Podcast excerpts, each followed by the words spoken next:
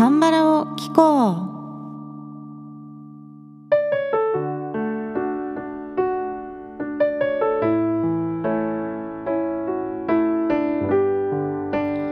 皆さんこんにちは。アンニョンガセヨ風花です。今回はカンスジさんのボラピヒャンギ紫色の香りという曲をカバーして紹介します。この曲はドラマ応答せよ1988の OST にもなっているのでご存知の方も多い曲かと思います。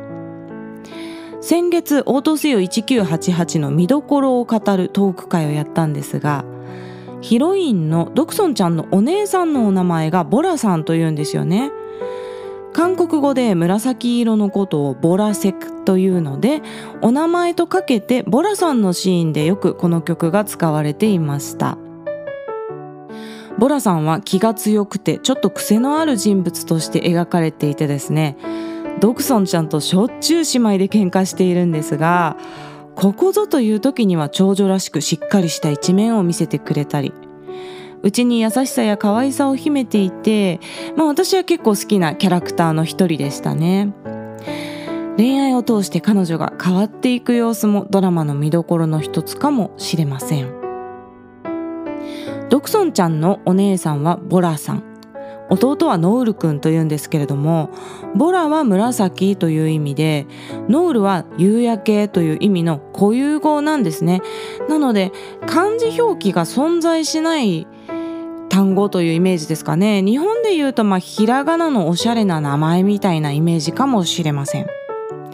で一方のドクソンというお名前はですね多分徳を積むの徳という漢字に善人の善でドクソンって読んでるんだと思うんですけれども彼女だけがねもう漢字の古風な名前なんですよね。なのでドラマの中でなんで私だけドクソンなんだっていう風に不満を言うシーンがあるんですけれども多分これはお姉さんと弟は流行の固有語でおしゃれな名前なのになんで私だけガチの古風な名前なのっていう意味だと思いますね。でその流れでね途中でこう解明するっていうシーンが出てきたりもするのでそこも注目してぜひご覧になってみてください。応答せよの OST ではワブルという女性デュオのグループがカバーして歌っているんですがこの曲がワブルさんのデビュー曲だったようですね。でお二人のハイトーンの美しいハーモニーが印象的でワブルは最近も OST で見かけるグループですのでぜひこちらの音源も聴いてみてください。今日カバーする曲「ボラッピーヒャンギ紫色の香り」という曲は1990年に発表されたカンスジさんのデビューアルバムのタイトルトラックなんですね。この当時正統派アイドルとしてデビューし1作目のこの曲から大ヒットしたそうです。ぜひ映像を見ていただきたいんですけれどもカンスジさんがね本当に可愛いんですよ、まあ、1980年代の日本の松田聖子さんとか正統派アイドルを思い出して懐かしい感じがすると思います。カンスジさんは1967年生まれの現在56歳でいらっしゃいます。1990年にユンさん先生のプロデュースでデビューしたのでカンスジさんのヒット曲の多くをユンさん先生が作曲しているんですね。そして今日カバーする曲「ボラピヒャンギ」もユンさん先生の作曲です。カンスジさんはもう正統派アイドルなんですけれどもご自身で作詞作曲もされているんですね。特に作詞はご本人がされている場合も多くてアルバムによっては全曲ご自身で作詞しているというものもあります。ボラッピヒャンギはカンスジさんが作詞ユンさん先生が作曲を担当しているんですがこのお二人のタッグで「太字になるで散らばった日々」という曲や「シガンソゲヒャンギ」「時間の中の香り」といったヒット曲も生まれているんですね。なのでこのお二人も韓国歌謡界における名コンビだと思いますね。以前のトーク会でもユンさん先生は音楽に対して完璧主義だと言われているという話をしたんですがカンスジさんはレコーディングの時に何度かユンさん先生に泣かされたことがあるそうなんですよ。でナムウィキというサイトに書いてあったエピソードなんですがカンスジさんがレコーディングの時に、ちゃんと声出てたしこれぐらい歌えれば十分だろうっていうふうに思ってたら、まあ、それを歌を聴いたユンさん先生がですねこれではダメだっていうふうに返してで一生自分の代表曲として残る曲なんだからもっと真剣にやれっていう感じですねカンスジさんにプレッシャーをかけたことがあったそうなんですよ。でまあそれでカンスジさんはもうレコーディングの部屋を飛び出してね外に行ってしまったそうなんですね。でそれで外で泣いてたらしいんですけど、まあ、ユンさん先生は関水さん飛び出していってもまあそのうち戻ってくるだろうなと思って追いかけることもなく待ってたそうなんですねそしたらなんか全然帰ってこないから外に探しに行ったらあの関水さんが泣いてるところを発見したっていうねエピソードがあったそうですこれ今の時代だったらねなんかパワハラに認定されそうな話なんですけれどもおそらく当時はあのピッチ補正とかもねなかなかできなかったと思うんですよ。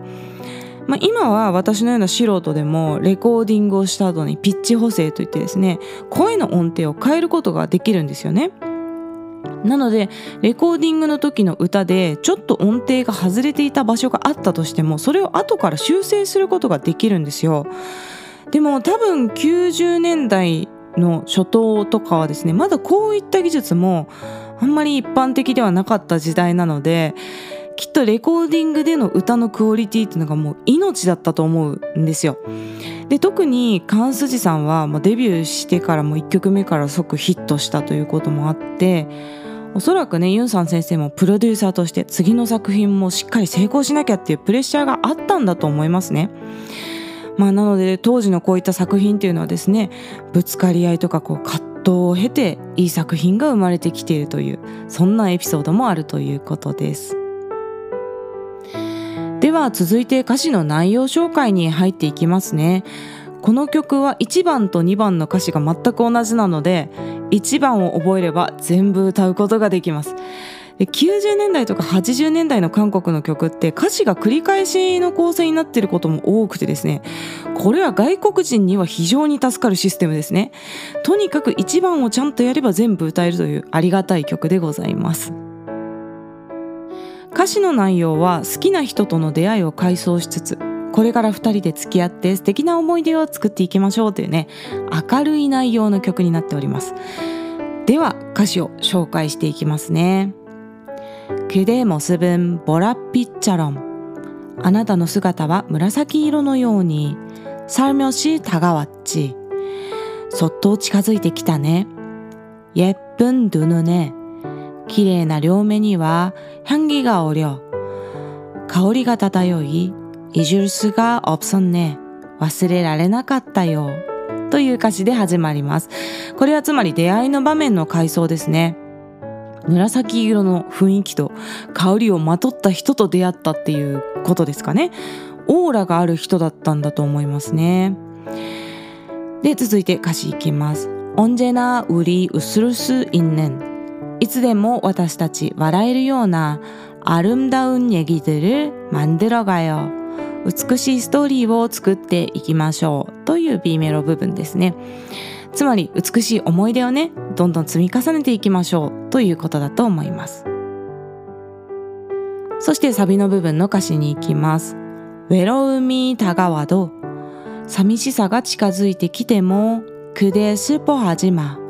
あなたは悲しまないで、タッタッパンネマミもどかしい私の気持ちがと아파오잖아もっと辛くなるじゃない길을걷다마주치는道を歩いてすれ違う많은사람들중에多くの人々の中で그대나에게あなたは私に사랑을건네준사람愛を渡してくれた人という歌詞です。 では曲を聴いてみてください。カンスジさんのボラピーヒャンギをカバーしました。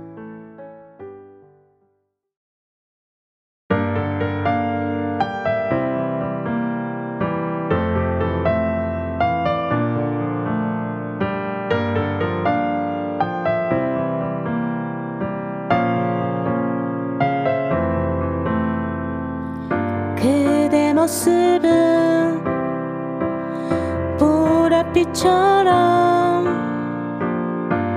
살며시 다가왔지.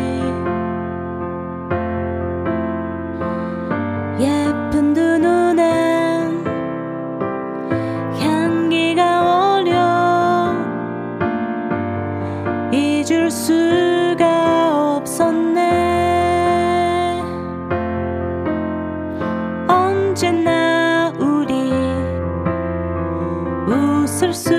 있는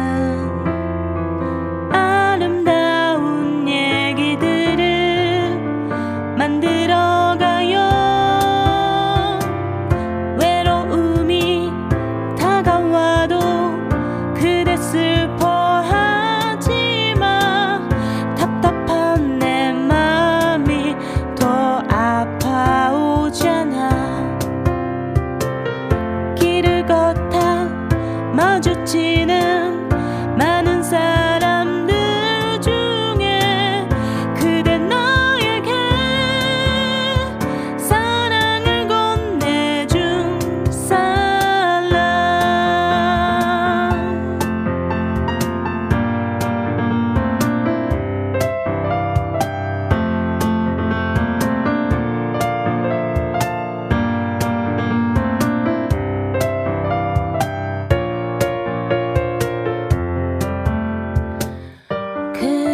모습은 보랏빛처럼 살며시 다가왔지. 예쁜 두 눈엔 향기가 어려 잊을 수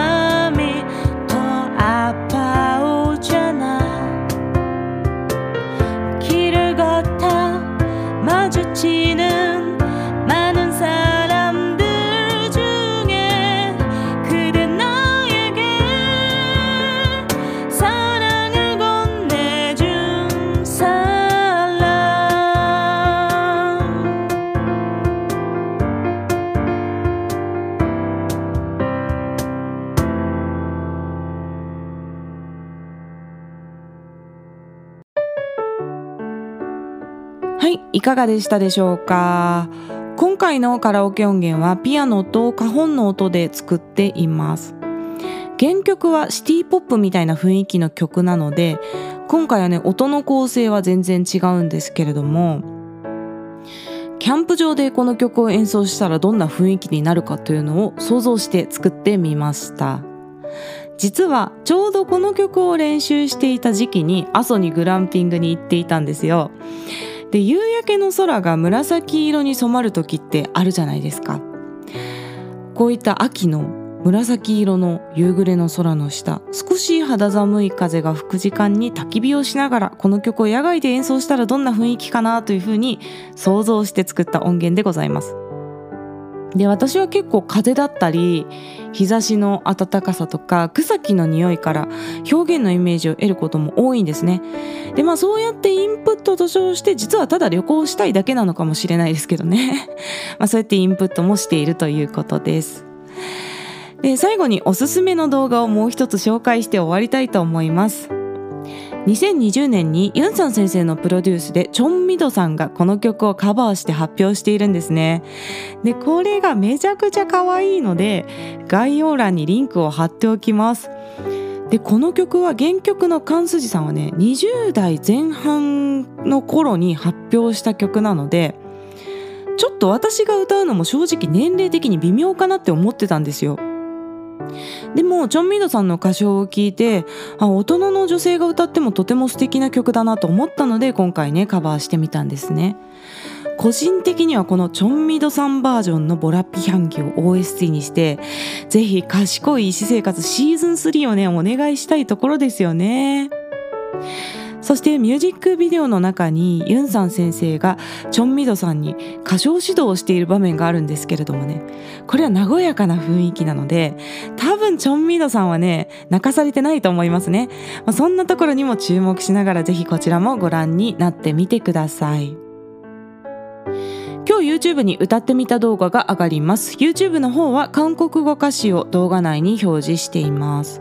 その他の外国語字幕は YouTube 字幕でぜひお楽しみください概要欄の質問箱からメッセージや質問、リクエストなどぜひ気軽に送ってください。日本語でも韓国語でも英語でも大丈夫です。ではまた次の放送でお会いしましょう。さようなら。